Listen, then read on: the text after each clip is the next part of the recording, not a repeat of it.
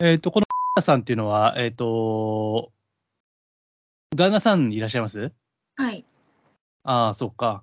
旦那さんとの関係よ良いですかそれが、うん。私から見たら良いように見えるんですけど、うん。そのなんか定期的にうん。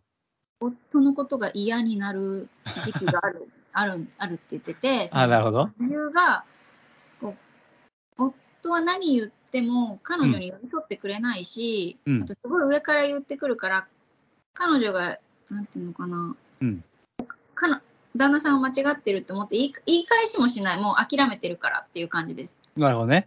なんかもうそういうのがイライラするって言ってうました。ん。